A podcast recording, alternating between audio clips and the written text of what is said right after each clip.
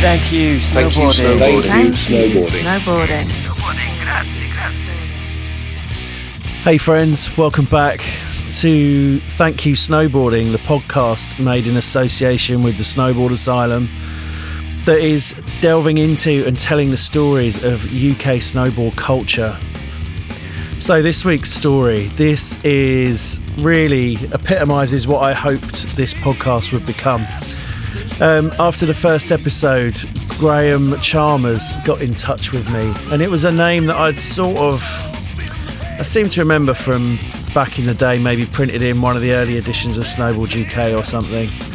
Didn't really know much more about him, but it turns out he's got quite the story. And uh, he's, his son had said, you know, Dad, you used to have this amazing history and you did all this stuff in the sport and you've never really told your story. And so he got in touch to see whether I'd like him on as a guest. And it was an absolute pleasure. What a great person. What a great history. He kind of lived slightly outside of the UK scene. He basically built a board, learnt how to snowboard, went to Italy, hooked up with a mate, and just decided there and then, literally there and then, like this is going to be my life. I'm moving. I'm moving to Europe, and did so. And uh, I can certainly relate to that thing of just falling in love with it and deciding to make it your life immediately.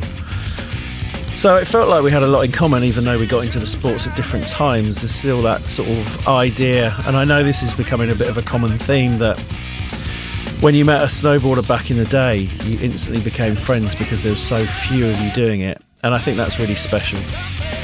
So yeah, Graeme explains all this in his in this episode. He also talks a bit about when he went to the King of the Hill in Alaska and was hanging out with Shawn Farmer and all those guys.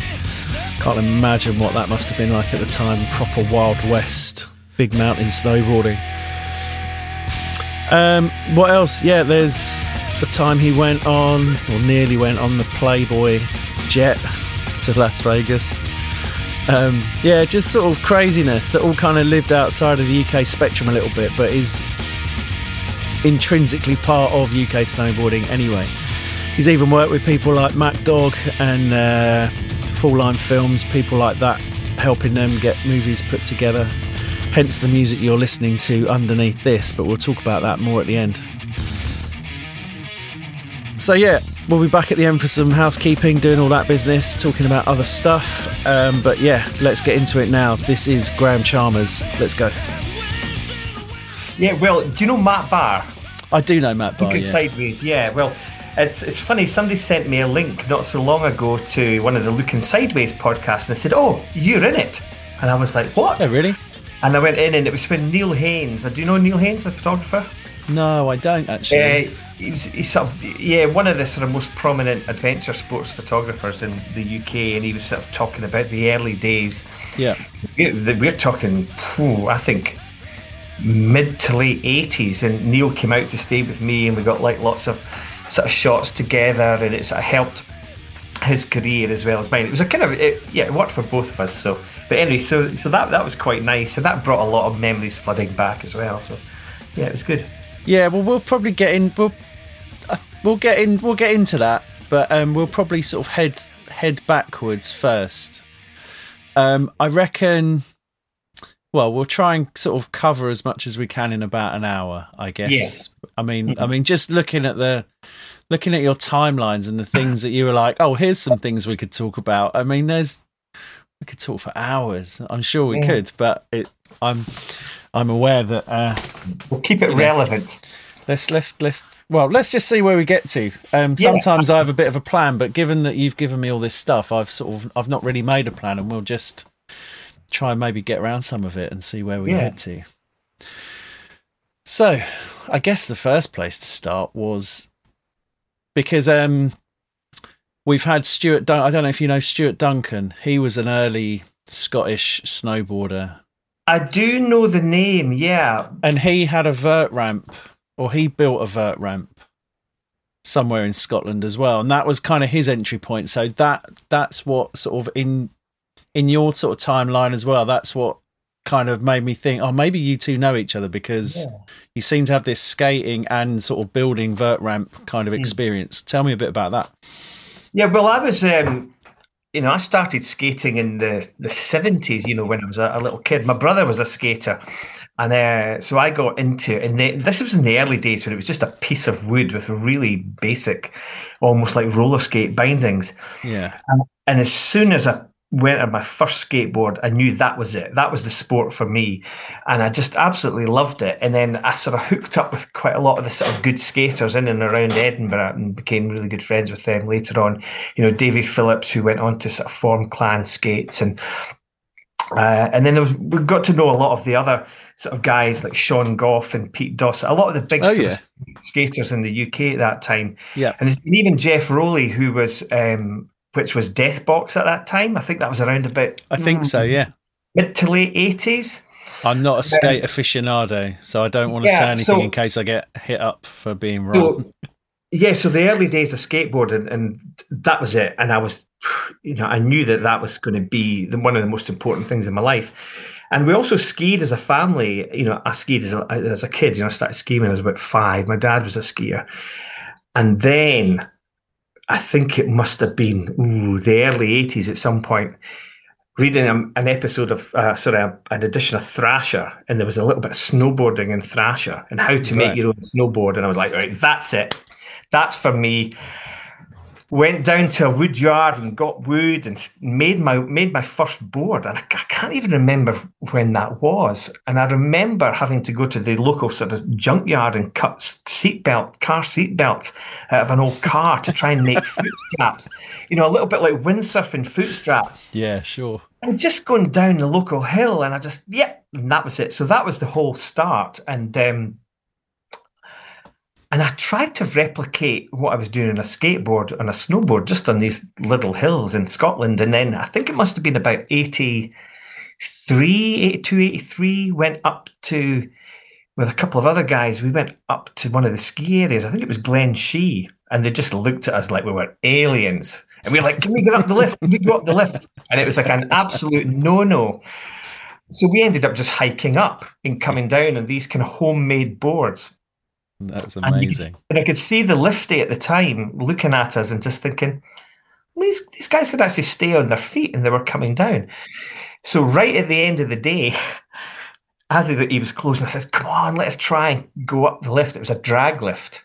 And then, of course, we ended up flat on our face. But that, that um, we went, we tried again and again and again, and eventually started to let let us on. And um, we wouldn't buy a pass, but we would, they would just let us on at the end of the day, and that's at a last lift. Um, so that was that, and What was the feeling like? Because I mean, in, with was it easy to sort of get on with with homemade boards? Could you get the feeling of it? no, not at all. Uh, you know, we didn't really have any edges, and I remember at one point realizing that we would have to put an edge on this board.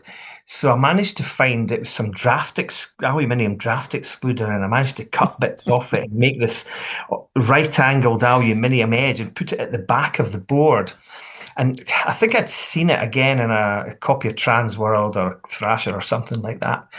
And we tried to replicate that and then improve the bindings. You know, at that time, we were riding in Doc Martens. it was, you know, eight hole Doc Martens boots. Um, and then eventually sort of moved on to Sorels and that kind of thing. And uh, so that was that was early 80s Scotland. So if it was hard to get the feeling, kind of what kept you motivated to do it? Like what was what was the thing? Um, my love of skating and then seeing the images that were coming out uh, from the states. You know, so you could kind of so you could kind of see what was possible. So you were trying to replicate that. yeah, absolutely. And then I think must have been eighty six or something like that. A friend of mine, another skater, Peter Warmington, who was from Newcastle, he was a skier, but he was working out in Courmayeur. Ah, in the Aosta Valley, and I went out. I took my skis with me, and I was going to intention of doing a little bit of skiing as well. And Peter had bought one of the first ever Funky boards. I don't know if you remember Funky. The Not that I've ever seen one, but I am aware of. I am aware of them. You see them online every now and again. Yeah, I think that was about 87, and that was the first ever sort of manufactured board I had ever seen. And Peter was a size 11, and I'm a size 8. And um, and I never took, you know, any boots or anything out. So he had Sorels, and I think it was the early Sims binding that was on the funky board. And I just basically put five pairs of socks on, put myself into his boots. And I and I took this board and I went straight to the t- as high as I could go on a cable car and just Pretty high there, isn't it? and yeah, and just launched myself off. And it, fortunately for me, it was a, a day with a lot of sort of fresh snow. And I made it to the bottom. I probably, you know, spent most of it on my backside or, or rolling down the hill, but I was totally hooked. And then, and I was, you know, from first lifts to last lifts for a whole week on this this board. And by the end of the week, I, I was, yeah, I was riding fairly well. Yeah. And then I made the decision at that point, I was moving out to the Alps. I just said, right, I'm coming out here. That's it. And then I bought my, I had a contact back in the UK with K2. And, um, and I said, I want, I want to get a snowboard, you know, and I knew them from skating. I said, I, I want to get a snowboard. And they brought over, I don't know if you remember, a K2 TX. It was a 170. Again, I know. I know what you're talking about. I can't say I've seen one, but I do know what you're talking about. bright pink and bright yellow. So this board arrived, and there was no inserts. There was nothing. There was no indication of where you had to put your feet on the board. Oh. That's right. And the- you had to get them drilled like skis, didn't you? And put the yeah, and there was screw the no side cut. And then a friend of mine, um, who again was a skater who's you know used to go out to Del Mar all the time. He was a you know he was out skating in California, and I got him to bring me a, back a set of Sims bindings. uh, from the States. And then I just, st- I remember standing in my mum's living room with this board. And I thought, right, that's, I think that's how I'm going to stand. And I got, I just got a magic marker out and I sort of drew around my feet and I went, yeah, that's the sort of stance I want. I want. And it was sort of zero at the back and maybe 15 degrees at the front. Yeah. And then out with the drill. And it was like drilling and screwing these bindings onto the board. And fortunately, I kind of got it bang on first time. and I honestly, I couldn't believe it. And that was it. Moved out to the Alps and um, started, you know, riding straight away. You know, this I think I went to Tignes first.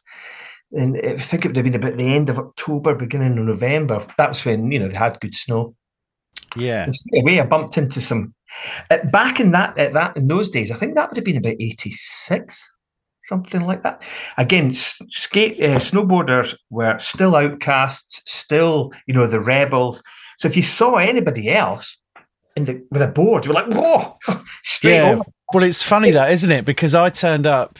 I want to just sort of stop on that subject for a bit, just because. I mean, I moved out to Val d'Isere in '93, Yeah, and it was exactly that. It was. Yeah.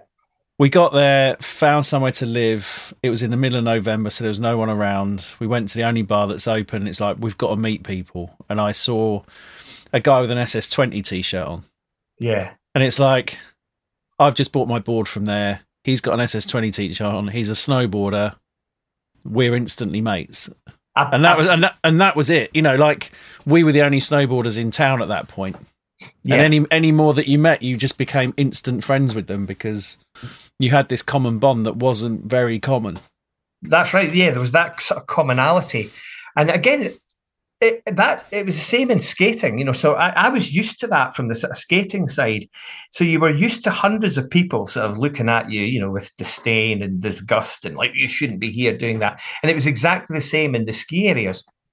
Um, you know, everywhere we went, and um, and I, and I hooked up with people that I stayed friends with for a long time. You know, them Serge Cornea, a lot, a lot. Of it was the French guys, and you couldn't miss them because they wore the most horrendous, hideous oxbow type gear. You know, all that sort of fluo, you know, fluorescent sort of clothing, which I which I detested really. But um, yeah, so we would just go up, and we were learning from each other, and it was almost. Um, how would you describe it?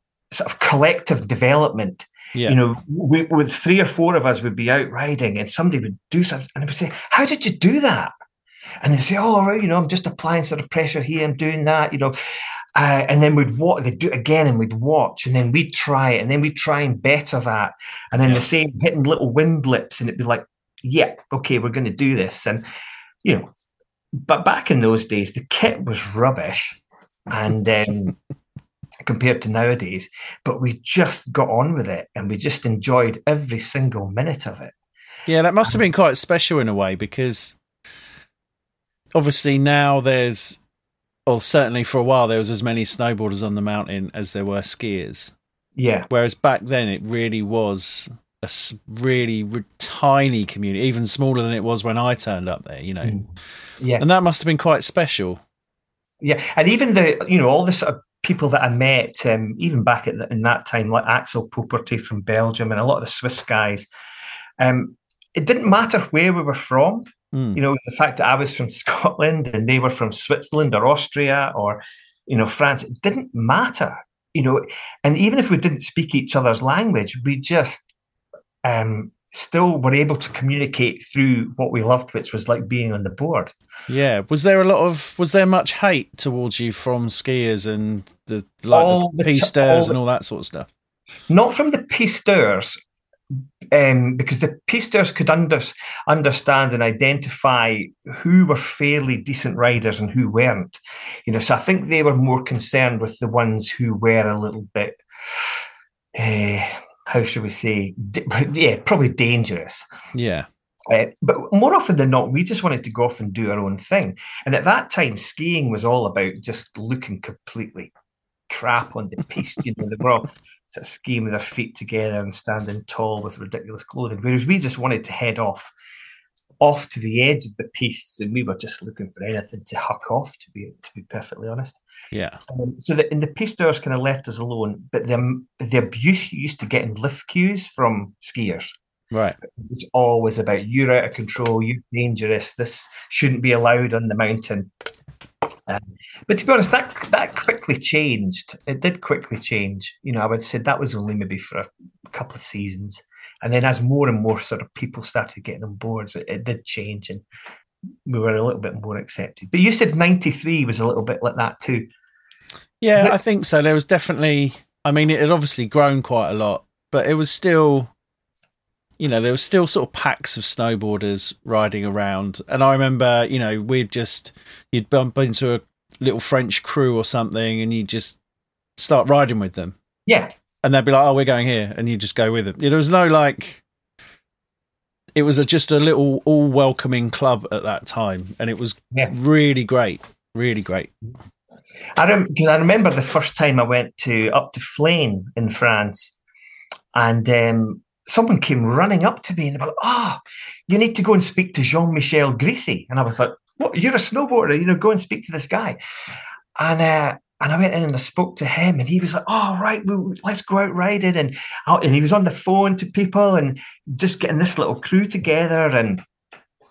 And I was thinking, I've just arrived here and I seemed to be welcomed into this sort of family.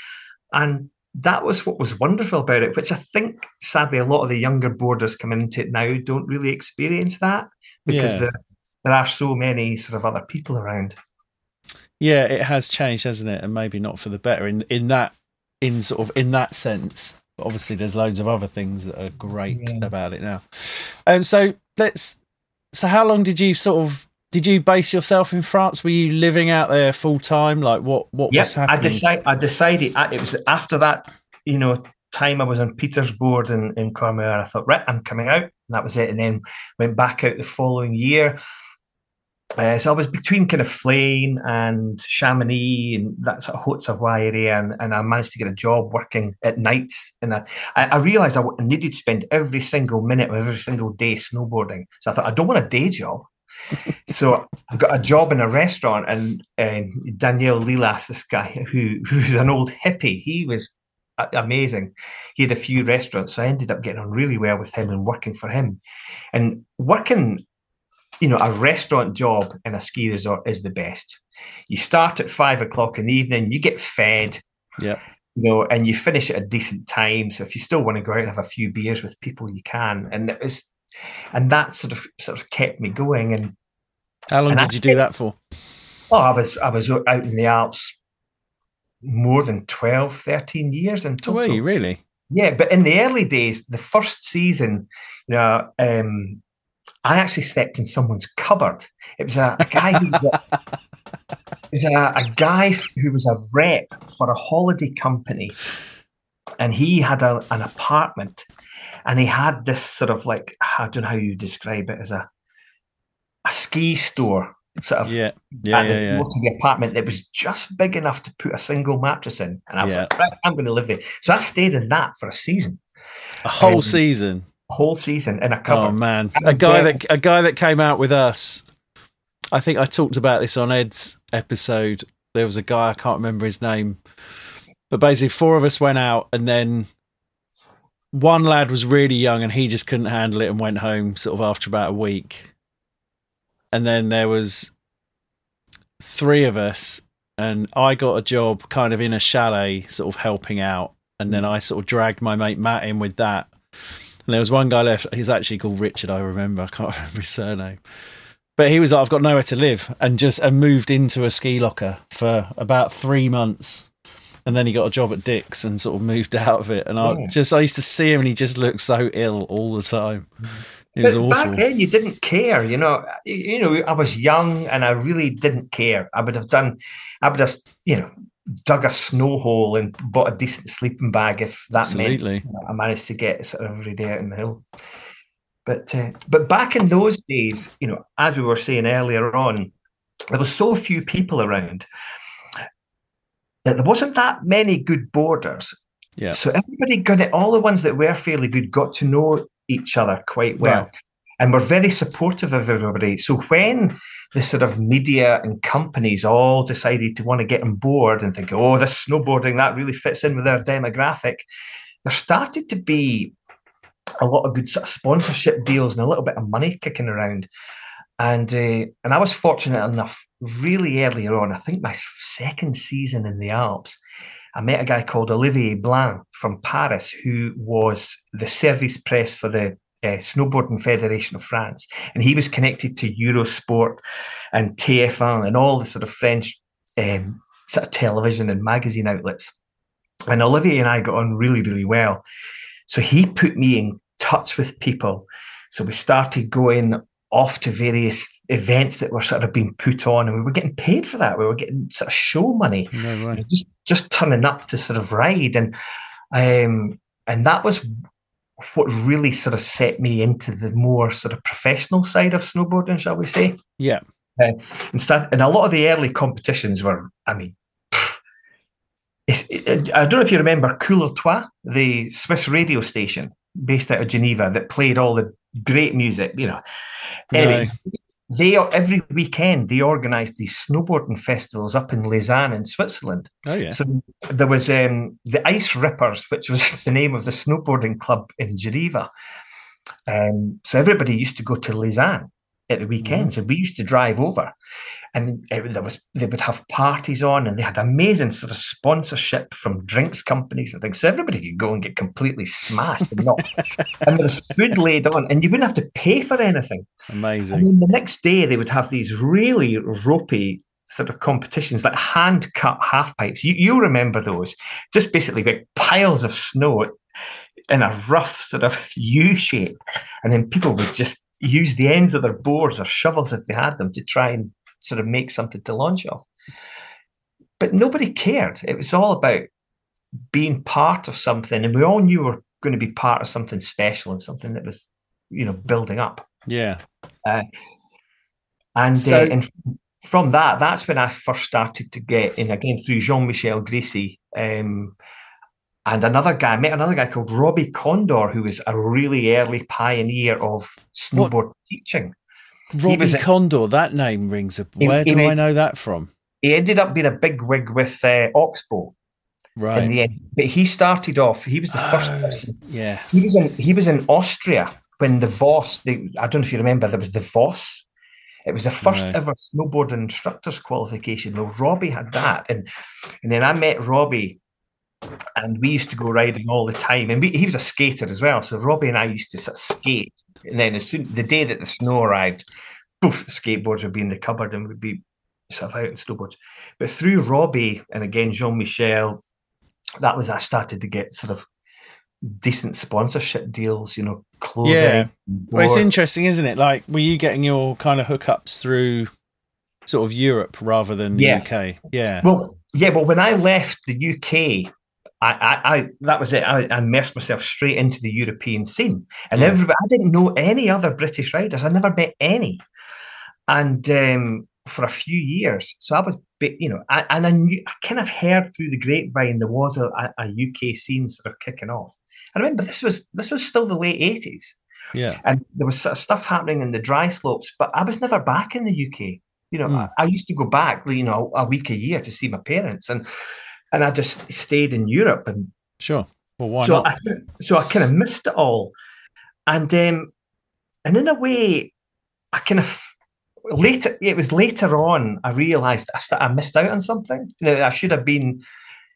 I should have tried to become part of it, uh, and then even when I did, because I met Eddie Spearing and Sang Tan and all those guys, and um, you know, Legends in the game, they are. yeah. So, and I knew them, and I, I met them at various things in the Alps, and they were like, "Oh, you know, they didn't know me. I, I Yeah. of didn't didn't really know them." But they were like, "How come you're not, you know, part of the scene?" I Hmm. said, "Well, I live, I live here, you know, and I, I've never ridden in a dry slope or, or done any of that sort of stuff." So then I think it was Eddie that sent me a message to say they were having a British Championships thing in Andorra. Right. So I was like, oh, okay, right, okay. And at that time, I was doing all the European comps. I was did the Tesser Cup and the Fanatic Cup and all of these kind of things. So I went down to this competition down in Andorra, which I think it was about, I don't know, it would have been yeah, late eighties. I think it was maybe the first one, and nobody's really had any idea what they were doing. Um, you know, and I, I, I but that was what was great about it. Yeah, exactly. Exactly. And and I, and I drove down and I got held in, held up in a bit of a snowstorm. So I was late arriving, and I think it was John arrived at this table that was just set up in a sports hall, and I think it was Johnny Barr, and. Uh, and I rocked up at this table and I said, "Oh, I'm, I'm here to sort of register." And he goes, "Oh, it's everything's packed away. You know, this too late. You know, it's too late." And I was like, "What? I've just driven twelve hours through a blizzard to get here." And I kind of, you know, you know, threw a bit of a wobbly, and I think I kicked the ta- table over, and he was like, "Whoa, it's okay, it's okay." And then they added me onto this list, and I was like, "What? What have you got? Have you got a half pipe?" Uh, well, sort of. And they, they had this basic board across and they had a giant slalom, and I was like, "Oh, okay, right." So the first day was the giant slalom, and because I was the last person there, I was there was about 130 riders, I think, and I was so I was about 130th to go down this giant slalom. Mm, Man. So everybody had gone down. There was all these people, like Ian Trotter and Lloyd Rogers, and those people. We were all into Yeah. that kind of hard boot stuff. And they were all down at the bottom, and they were basically celebrating their win because all these other people that were coming down, we were coming down like a, a giant slalom course that had two foot berms in each bend. That was the last person to come down, and I just absolutely nailed it. And um, and I was coming down a part, you know, and they were all telling me later on, they were all basically celebrating their wins at the bottom. And then somebody went, Oh, wait a minute here. Check this guy out. So I came, I was flying down, and they reckoned I was about five or six seconds ahead of whoever it was that was even No winning. way. But then I then I blew out on the about the third last gate from the end. You know, and the, the that slalom stuff, they put funny sort of configurations of poles in. I didn't even know what I was doing. So I just blew out. But I couldn't care. I didn't care about that anyway. That that was never my thing. Yeah. So then all of a sudden they were like, "Whoa, God, this this guy can actually ride!" And so I started to meet all these people, and um, yeah, and then I did the other comps, and it was really rootsy, and it was really cool, and it was really nice to be part of it. But I just thought this competition scene it's not really for me. No. Um, so, so then, lo and behold, you know, I was like not really that interested because I had gone off to, I got invited to go away to uh, Kamchatka, heli skiing or heli snowboarding in Russia. Okay. Who'd you go with, there with? um, SOS Sportswear of Sweden. Oh right, yeah, yeah, yeah, yeah. So they sponsored me at the time, and they were taking a group of uh, six of us, and they said, "Oh, we're going over to Russia, and we're getting this big Russian helicopter." So I was into the kind of free riding kind of thing, you know, back before it was even a before it was even a thing. It was just going snowboarding then, wasn't it? Yeah, that was it. We just said, "Oh, we're just we're just going riding," and you know, because a lot of us were st- street skaters, we didn't want to go down a, a groomed piece. We we wanted to jump off the lips at the edge, and we wanted Sure to thing. find little rock drops and that kind of stuff. And uh, so, um, so I, I wasn't interested in competition, and then lo and behold, I got a phone call.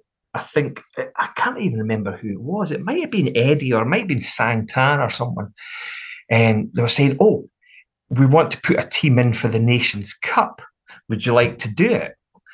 And I was like, and then they said, "We'd like you to," because I was based in the Alps, and I knew, and again through Olivier, I knew all the organisers of these competitions, and they said, "Would you be team manager and sort it all out?" So I think, so I was like, "Yeah, okay." And um, so managed to get it sorted out, and we, and so that was the first one was in Avoriaz, and that was a half pipe and a GS thing. So I think it was myself, Ian Trotter, maybe Neil McNabb. Yeah, I think Neil was around Um, by then. Becky. Yeah, yeah. I, do you know? what? I can't actually even remember. Oh, fair enough. So we did that, and then then they asked me if to be the team captain to go take a British team to the World Championships in Ischgl in Austria, which was in 1993. How were you sort of welcome there? Was it? Did was it a bit like uh, you know the film Cool Runnings? Did it feel a bit like you were a sort of novelty side act and Eddie, No. like Eddie, um, Eddie the Eagle and all that sort of stuff? Or I would say no, far from it, because at that time, the what you know, a lot of the Brits who were doing really well in the dry slope stuff, you know, they were they were really putting the hours in on the dry slopes, and they were Mm. absolutely nailing these tricks. It was like trick, trick, trick. Um, so when they came to the snow, they could just basically hit a lip and then pull these tricks off 100% of the time. So straight away, there, there was a lot of respect there.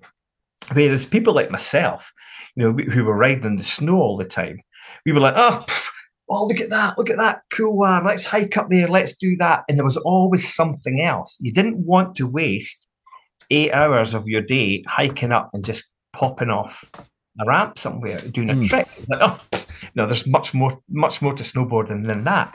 So I would have said that that first ever World Championships in Ischgl, we went there and they they knew that there was a lot of British riders, especially you know, um, people who could really nail these tricks Yeah. every time, uh, which was which was which was great. But uh, but in the end, you know, our team. You know, weren't we weren't sort of particularly great, and again, it was the first ever world champs, and it was a bit, it was a bit odd. There was all these ridiculous rules, like you know, with leashes and things like that. And I remember Brian Iguchi coming up to me at the top of the half pipe and going, "They're not going to let me ride because I've not got a leash." And I, so I took, I took, I took a lace off my boot yeah, and, and gave it to Brian, and I said, "Just tie that. That should keep them happy." so, um, so, so oh yes. man, if you hadn't done that, Brian Iguchi's, you know, it could have been like a sliding doors moment for Yeah. couldn't it? Think So- of so- think of yeah, what we'd have missed out on. Yeah, so the Gooch got to ride, yeah, and then then um, I got to hang out with him and and Terje and and uh, Jake actually at that event. I got this invite from Jake Burton. I got this message saying Jake Burton wants to take you to dinner. So Okay, like, right, yeah, yeah, yeah, right. But hang on a minute. Let's let's let's. Jake Burton wants to take you for dinner. yeah. So I thought, what the, you know, how's this come about? So uh, lo and behold, I met Jake and rocked up. And we sat down, and he the first question he asked me was, he said, "There's another company in the UK called Burton." So he said, I, "I'm struggling to register the name Burton in the UK. Wh- who is this other Burton?" So I said to Jake, "I said, don't worry, they make like business clothes and suits and stuff like that. You know, I said I think it's Burton Menswear. Yeah, for sure. So, and I think it was from that conversation that he and I said, so all these questions were are they really established? Are they big? And I went, yeah, they are big. That said, they've got shops in every, Every high street, yeah. So I think it was through that that he realised. I think at the time they're gonna they were gonna have to try and do something else. So I think it was B thirteen or something they ended up with. Yeah, it was B13. Um, in Becky's episode, Becky Malthouse, Yeah, she ended up working for them for a summer, kind of dremeling off Burton logos off boots and stuff Yeah. like that. So, so I kept in, you know, it was really nice. You know, I got on really well with Jake, and there was a lot of commonality there with language and talking about the kind of early days. Yeah. And although Jake wasn't a kind of skater himself, um, he got on really well with Tom Sims. You know, and, and um, so we kind of talked a little bit about that. And and uh, so at this dinner, there was myself, Jake, Terje Haakonsen, who was a little kid at that yeah, time. he was a child I then, wasn't he? I think he was 15, but he, boy, was he good. And then, and then there was uh, Gucci. And um, yeah, so that was kind of cool. And you know? That at that time, it really meant kind of nothing to me. I was like, oh, I just went for dinner with a, a guy who's trying to sort of set up his business and everything like that. But um, yeah, kept in touch with him and. Uh, you know, from then on, and met him a few times. I went out to Tahoe, and uh, then when I got signed for Vans as well, I kind of bumped into him at a few things. Yeah, and it was all it was very nice, you know. Have you watched? um I didn't know about this, but there's a movie called Dear Rider that's basically sort of about his life. He, he apparently he started it before he died, and then um Donna, his wife, sort of got it finished. No, I- no, do you know I haven't? It's uh, haven't. I watched it a couple of weeks ago. It's a really wonderful thing. It's like you've got it's on YouTube, and it's a Yeah. few, it's a few quid or whatever, but sort of fair enough. You know, after all, Jake Burton gave us. We can spare a few quid Yeah. for whatever cause it's going to. Um, yeah, it's a really beautiful thing, and if you did know him, I'd sort of definitely say it's worth a watch because it would probably Yeah. spark a lot of memories for you. Yeah, definitely. Yeah, no, he was a he was a sound guy. He was, he was a businessman, that's for sure. Yeah. I mean, it was interesting, you know, when we, you know, I turned up in, I think my sessions gear or whatever it was at that time, you know, and uh, the other riders at the table were the same, but but um, Jake came and he was, you know, looked smart. He looked like he was going to do business deals and things like that. So Yeah. Stood out a little bit.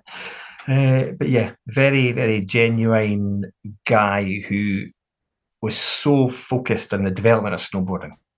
100%. He knew what he needed to do, uh, which was great. Yeah. Oh, bless him. God rest his soul.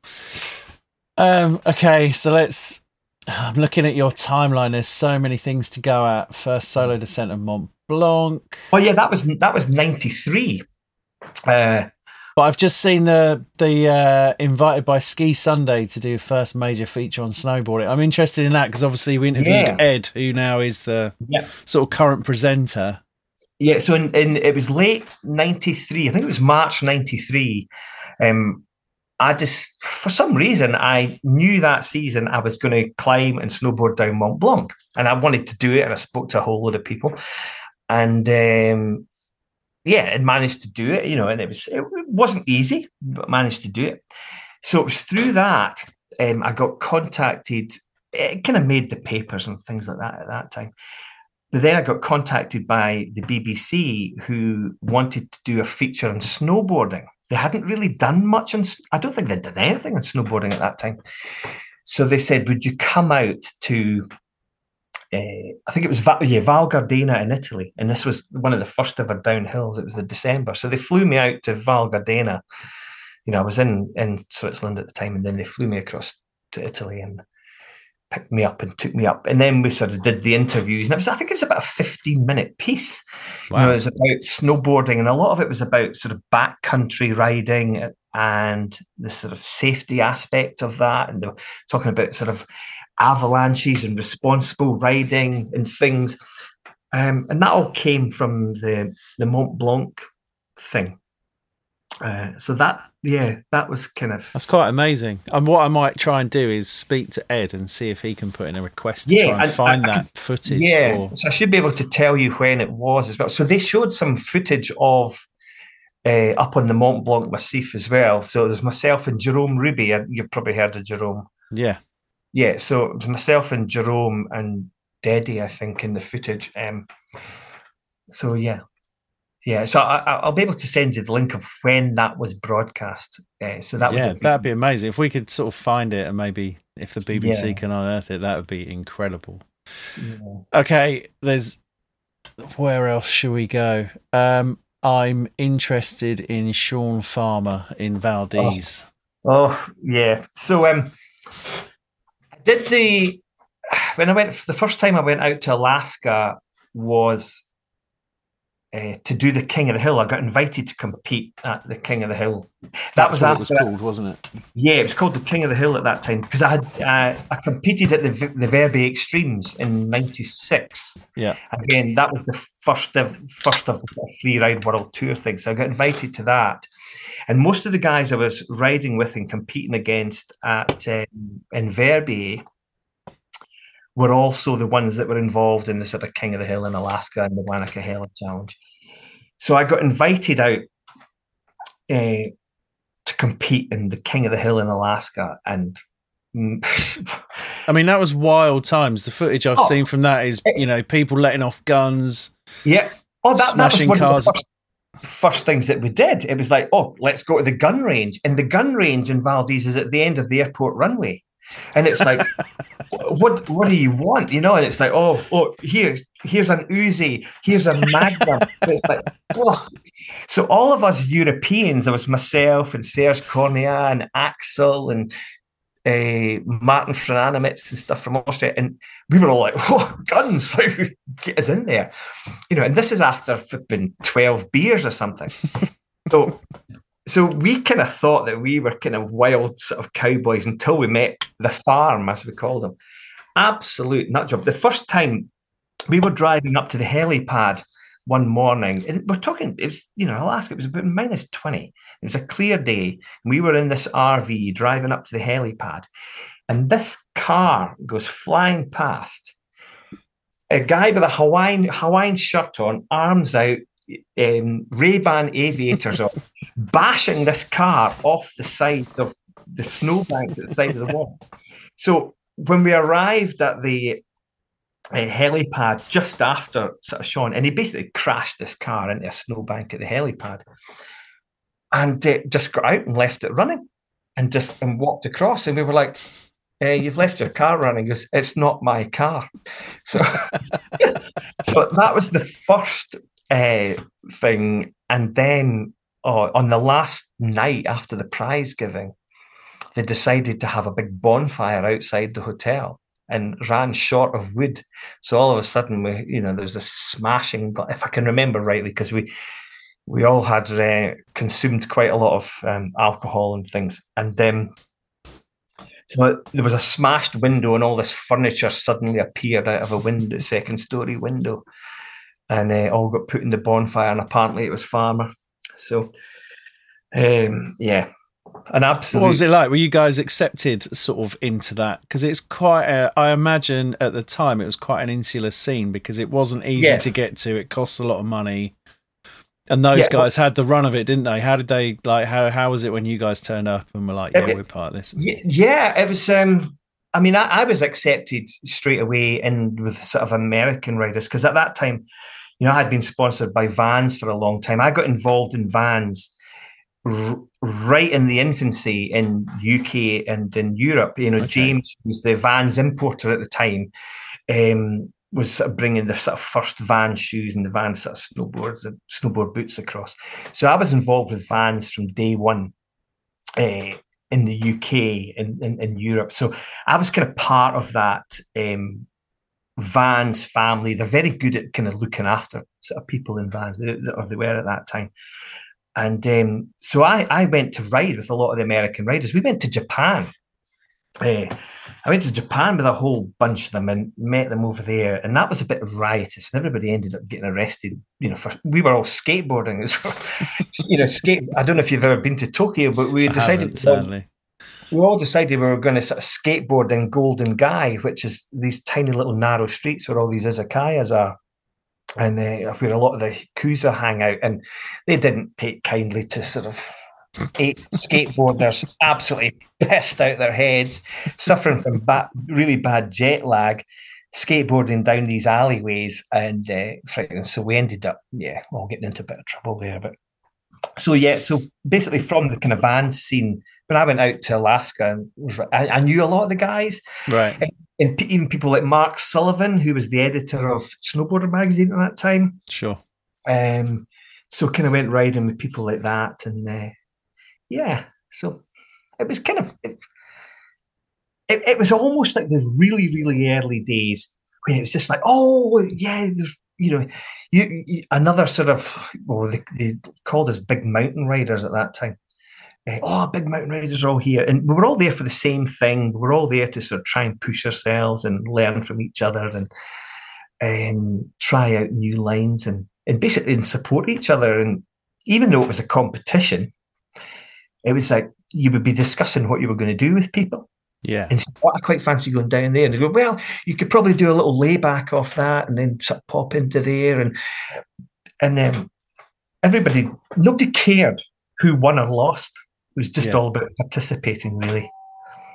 I think that's still. I think that's a, a trait that's carried on through snowboarding, even when you see it at the Olympics. Like Yeah. the athlete, you know, the riders are at the bottom, rooting for everybody else just to do to do their thing, rather than Yeah. it's not like a oh oh, they're going to beat me. It's a we want snowboarding to do well out of Yeah. all of this thing. You know, if that's the thing that comes out of it is that snowboarding does well. Yeah. And I love that. That's I'm glad that's a trait that has that we do still have because I think that's an amazing thing.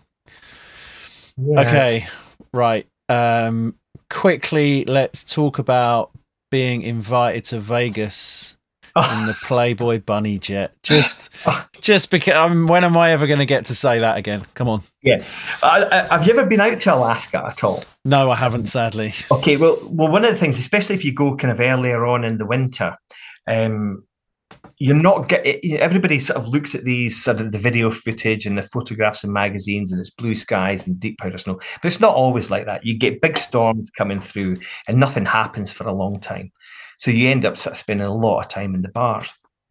So one of these storms came through, and I just happened to be sitting. We were doing a film for the BBC called King of the. Uh, it was called King of the Hill. Actually, it was a Oh, part yeah. of the Extreme Live series. So we were out there sort of filming, and uh, so I was sitting in a bar, having a beer and some chicken wings, and um, I was just chatting to these guys, uh, American guys, and they were like, again, you know, slightly sort of pissed, and they were from all from Vegas, and they were all involved in the adult entertainment industry, shall we say, um, in a big way. You know, the, one of them worked for Hugh Hefner, and you know all these. So they had um, flown up there in a private jet, and Do you need to get your front door? hang on, just give me a sec. Go for it. Zach, answer the door. Oh. so I've got a 12 year old who's on his PlayStation ignoring the world. Yeah, I've got one of those. But anyway, so yeah, they they were involved in the adult entertainment industry. They had flown up, and sadly, the weather had soaked in, and they were like, "Oh, pff, we're just going to like fly back to Vegas tomorrow because we've got the weather forecast in." He said, "Do you want to come?" And I was like, "Yeah, yeah, I'm all up for that." I said, "We'll come down for sort of three days, and then we'll we'll fly back up." And it was it was on the Bunny jet. It was on the Playboy jet. And uh, so I said to Steve Robinson, who was the producer and one of the assistant producers of the BBC, "Oh, we've been invited. We're going to Vegas." And then he was like, Steve was kind of up, up for it, and then the other guy, the assistant producer at that time, was a real straight laced guy, and he was going, "Um, I we- we're here on you know the license payers' money. If when Yeah, yeah. anything gets out about this, then we're you're going to be in big trouble." So we then had to turn it down, and I was absolutely gutted. And I was thinking, because we could have gone. They, they, they said that they had the whole top floor of Caesar's Palace or something. But these guys were legit. We, they were legit, you know, because we saw the jet, and I was like, oh, that was just something else. Um, Oh man. yeah. Gutted that didn't happen. some of these things that happen, and you know, probably still happens to this day as well to lots of people. Yeah, I don't know. I don't know. Is is is Playboy Bunny still a thing? You sort of feel that that's probably not a thing anymore, right? And, and Probably. probably rightly so. You know, it's definitely of its time. Yeah, I'm not. I'm not sure, but uh, yeah, I didn't care. I was, you know, we have been. I think I'd drunk a bottle of Crown Royal by that point, so I was like, yeah, I'm going. Well, it'd be hard. You know, back in the day, it'd be hard to turn that down, right? Well, how did snowboarding sort of pan out for you? Like, when have you stopped? Like, what what's what are you doing? Yeah, well, what I think it was after about the. hmm, I think I did the Verbier Extremes in '96, and then kind of dropped out a little bit. Right. and then 99 went back to do the, the sort of got invited back to do the King of the Hill thing. And at that time, again, I was I was never in it for sort of competitions. I always wanted just I wanted that feeling of just riding mountains and really enjoying myself. And I and I still do that to this day. I like to ride on my own.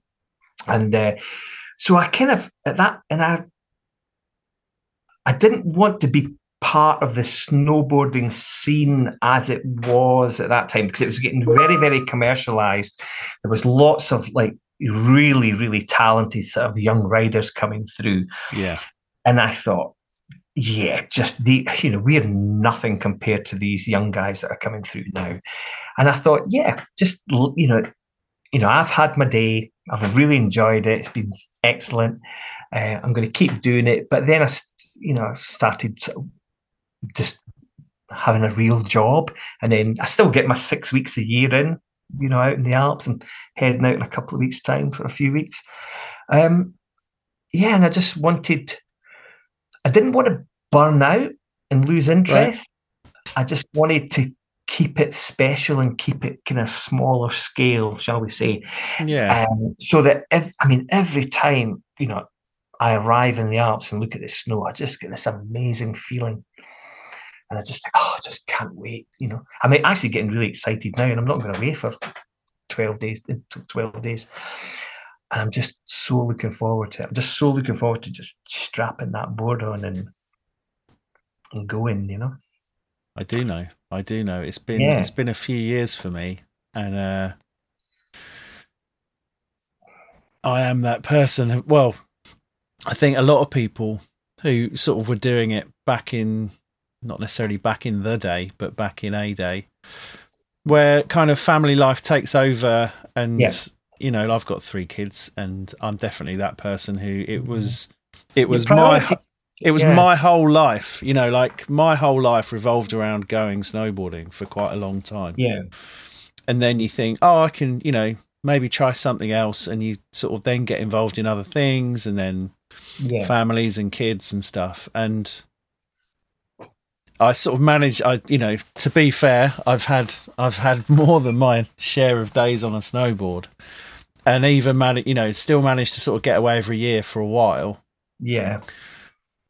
but it's been a few years and i am absolutely itching to go away like i've realized it's it's a bigger part of my life than maybe i thought it was Yeah.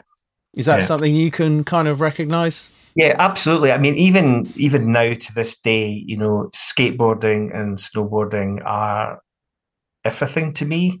Even Yeah. s- still skating, you know, this I was listening uh, this morning to Jamie Thomas. I don't know if you know Jamie Thomas, the skater, sort of talking about talking to Tony Hawk and Jason Ellis on the podcast. And if you want a story about resilience and perseverance, whoa, you've got to watch it. I mean, it, am amazing.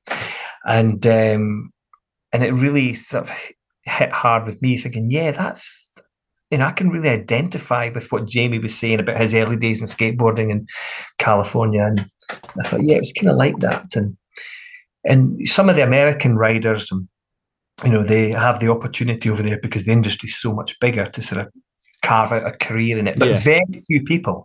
N- There's not a lot of people, you know, make a career out of snowboarding or skateboarding. Um, but the ones that do are quite high profile. Um, yeah, and I just, I'll, it'll never the the love will never die. Always be there, you know. And uh, you know, when my day finally comes, you know, I hope it's sort of you know, I drop off the biggest cliff and hold the longest grab. And then it ends. That's incredible. I am quite interested in how you, because you said you're going away for six weeks. Yeah. How do you sort of structure your life and everything around being able to do that? Yeah. Well, I work. I work in education now. Uh, you know, I'm an education officer. Um. So yeah, the holidays are pretty good in education, and, and my my son is you know big into sort of skiing now. You know, he's getting interested in sort of snowboarding as well. So you know, we tend to put all our energy and focus and money into you know always going away in the winter so it's always you know two or even three weeks if we can christmas and new year then out in the february holidays and Yeah. then a few weeks at easter as well Okay. and I, I really love late season um you know the sort of easter time it's great you know i love the slush and Oh, uh, it's just those days where the evenings and you sort of come down late and it's Yeah. really slushy, but you've got a board that can deal with it. Yeah, and you know, and I'm not. Uh, I'm, I'm also into. You know, I, I sometimes have the occasional trip down to sort of South America. I mean, my friend Serge Cornea, he lives in Las Lenas, in Oh. Argentina. So you know, get the chance to sort of go down there um, as well. If you know, if I need that sort of snowboard fix in the summertime. But yeah, but as I've got older, you know, I'm quite happy just chilling out in the summer and just counting the days down until the snow falls. So really excited at the moment with all the snow that's fallen in the Alps. Yeah, it looks good, right? Oh, looks amazing. Yeah, really good. Where where where's your where's your place of choice? Do you go back Uh, and see friends and Yeah, yeah, it's nice to go back and sort of sort of see friends. Um, and I've got a friend who- lives in Milan. She's got an apartment in Cervinia, and she is she's elderly now, so she very rarely uses it in the winter. She uses it in the summer. right? you know, to escape the sort of heat. So we kind of get to use that a lot in the, the winter. So yeah, it's a night, you know, I, I quite like being based in the Aosta Valley so we can ride sort of Cervinia, Champoluc, Courmayeur, so Pila, drop over to Verbier. There's a lot of options, even, you know, through the tunnel into Chamonix.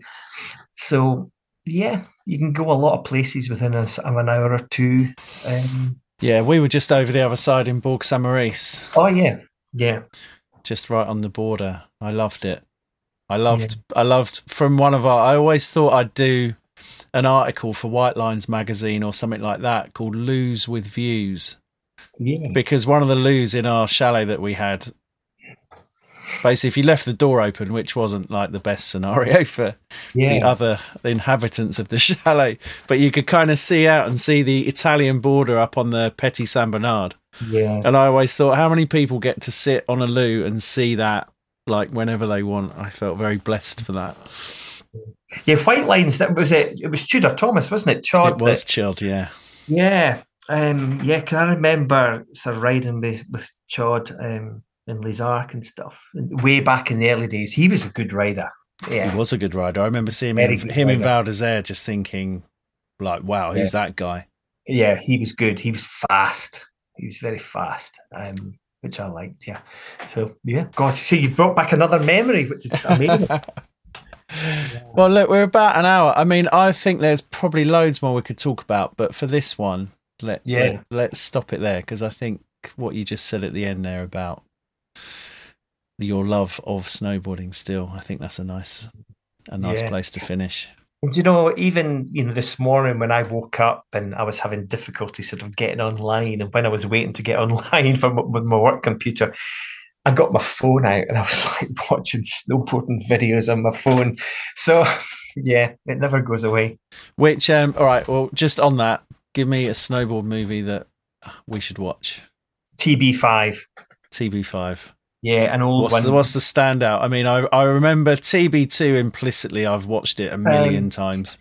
The only reason I say that is because I was, I was kind of, we, I was kind of involved in it in a way. Uh, When I when I lived in Chamonix, when a lot of the American um, film companies, you know, when Mack Dawg and uh, TGR and Rap Pictures and them all came over, Yeah. because I was a native English speaker, uh, you know, people like Neil Haynes and would put me in touch. You know, he was in in that sort of world, that film and photography world, and he would put people in touch with me, and I kind of almost acted as a fixer. Right. So yeah, so that, which kind of helped it, brought a bit of money in as well. So it was nice. Sweet. Okay. Well, TB5, I re- every week I recommend a movie to watch. So I'll find the link to that and put that up. It, it was the one that sort of started to push a lot of like big mountain riding, you know, Mhm. fast, big hucks and yeah, It's TB5 Johan Olofsson's. absolutely. Yeah, Johan. That's the one. That is the one. If anybody should, yeah, you should watch it just for that Watch it. section. yeah, yeah. Right. It's the, it, it, it stands up even to what riders are doing today. 100%. And that was back in 96, I think, 96 or 97. Yeah, it would have been 96, 97 probably, wouldn't it? Yeah, back then. So that was that was Graeme Chalmers. I hope you enjoyed that as much as I did. That was the epitome of what I hoped would happen with this podcast. People coming out of the woodwork to tell interesting stories that add to the fabric of the rich history that we have in the UK with snowboarding. Um so yeah, thanks Graeme. Really appreciate it. Love to see you on a mountain at some point and um the uh, image that's going to go with this show is of him riding a Burton Ouija 58, which was the board I always wanted that could never have. Anyway, enough of that. Right, so other things. Um, as we're talking about at the end there, TB5, that's the recommendation for this week. If you're going to watch a movie, go check that out. There will be a link in the show notes. Or it will be on the playlist on Thank You Snowboarding on YouTube. Uh, highlights in that movie definitely Johan Olofsson, which is the music at the start of this episode. MD45, nothing to something, and uh, section still stands up as one of the key moments in big mountain riding. I would say certainly captured on film. Um, just hell for leather, absolute hell for leather. Stream of consciousness snowboarding, absolutely insane and even all these years later it still still holds its own. So that's worth checking out. Um it's a great movie. It's got everyone else in it. Brian Iguchi, dave downing noah salasnek hatchets you know like everyone you would expect to find in a in a standard film at that time. And it's great. So yeah that'll be up on the youtube channel. So the other bit of news this week is that mia brookes won Young Sports Personality of the Year last night, which is an amazing um, achievement, really. It's nice to see snowboarding getting recognised among most what are mostly mainstream sports. Let's be honest, it's a kind of a bit of a sporty backslapping affair, isn't it? You know, the usual sports get get rolled out every year.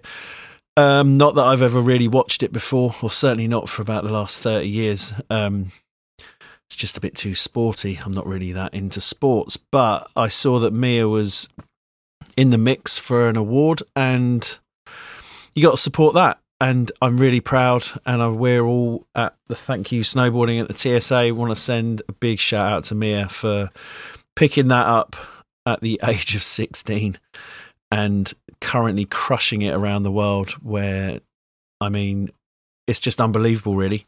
Um, we are hoping to have her on the podcast. I'm going out to Laax in Switzerland sometime in January where she currently lives and the idea being that we're going to try and get an episode with her which will be amazing um, especially since she's just picked this up. I know she'll probably be in a lot more demand than she maybe was yesterday, but who knows? Um, we're hoping that she can uh, give us some time. I think it'd be really interesting to find out what her take on snowboarding and British snowboarding and generally like her life in snowboarding.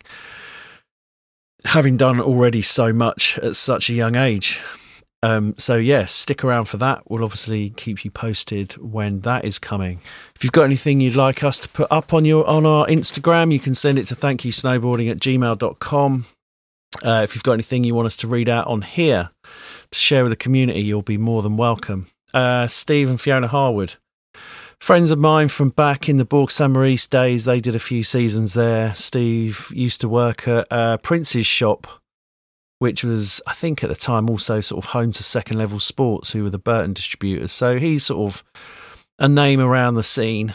Uh, he sent me a clip of me, his wife Fiona, and himself riding in Sainte Foy, one unforgettable Saturday in Sainte Foy. The sort of Saturdays were always good in in the mountains because it's transfer day, which means the mountains tend to be pretty empty.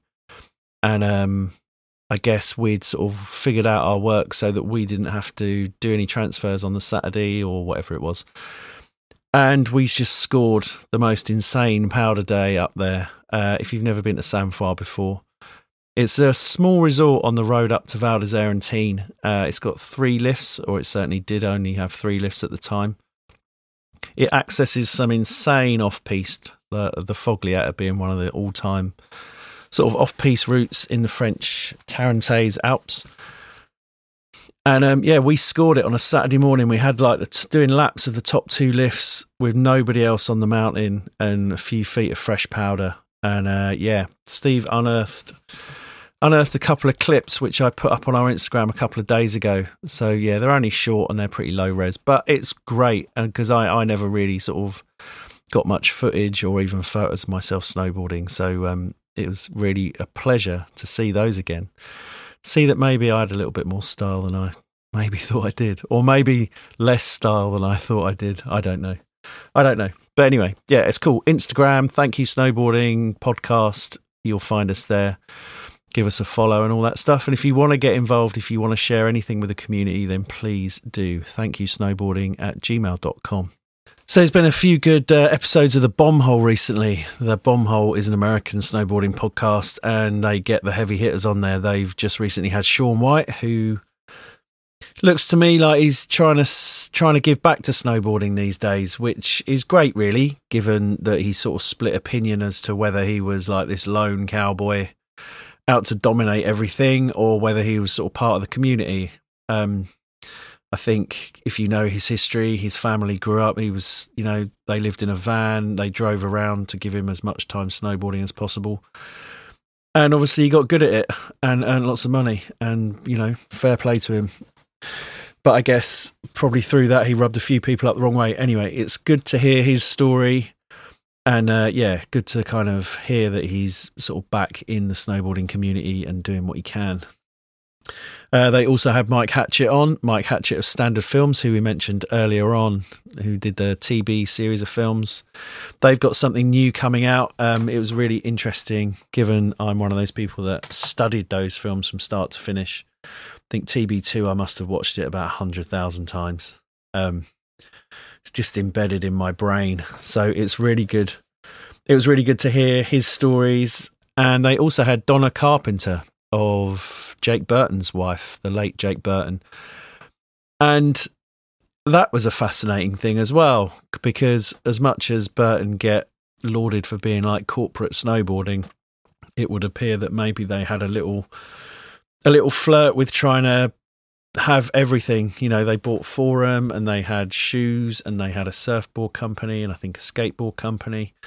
And how they've kind of sacked it off and gone back to their core their core business of snowboarding and everything to do with snowboarding. And I think that's really cool. And that was an, an enlightening uh, episode as well, where she's talking about how the ISF kind of gave snowboarding to FIS and there's all the politics of that. And she's still pretty angry about how that all panned out. And I think that might be something that we touch on in future episodes. We've tried to sort of give it a bit of a miss, but as we speak to more competition a few competition based people, and certainly Mia Brookes, it'd be interesting to get her take on what that looks like. So, yeah, that's quite interesting on the bomb hole.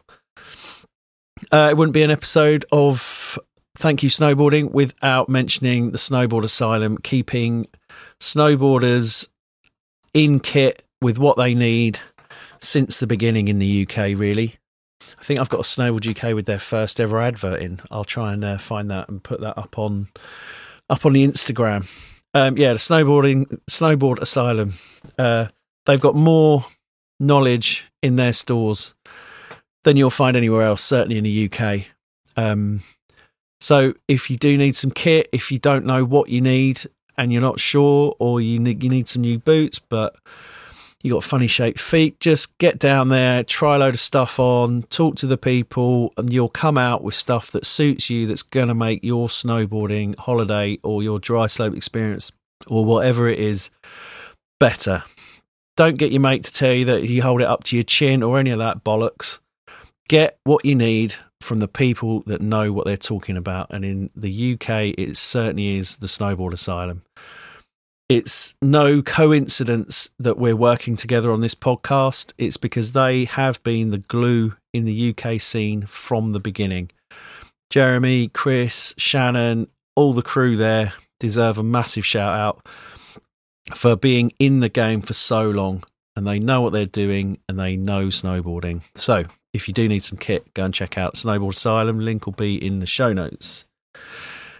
And I think that's it for this week. Obviously, another massive congratulations to Mia Brookes for the recognition she got last night on the Young Sportsman Personality of the Year. And um, obviously, it's going to be Christmas. So, from everyone, well, say me, me and Shannon from the TSA, everyone here at Thank You Snowboarding, thank you for listening. Thank you so much for the uh, warm reception these episodes are getting. Uh, it's been a real pleasure. All the stories that are coming out, everybody that's been getting in touch via the Facebook group. There's a great um, Facebook group called UK Snow His- Snowboard History. You can go and check that out. There's lots of stuff sort of posted up on that. I try and cross post everything from our uh, Instagram up on that as well. Great community of people. So everyone that's reached out through that or any other the any any other way, then uh, yeah, we I really appreciate it. It was a bit of a I wondered how this would land, whether people are interested in hearing these stories, and it turns out that you lot do actually quite like it and have been telling me so. And that makes me fiercely proud of this community that we have and the history that we share. So thank you very much. So I'm going to wish you a very, very happy Christmas. I hope it's safe. I hope it's peaceful. I hope it gives you what you need. And um, Let's start 2024 off with some shredding, shall we? Let's do it. All right, I'm out of here. Happy Christmas. Thank you, snowboarding. Peace.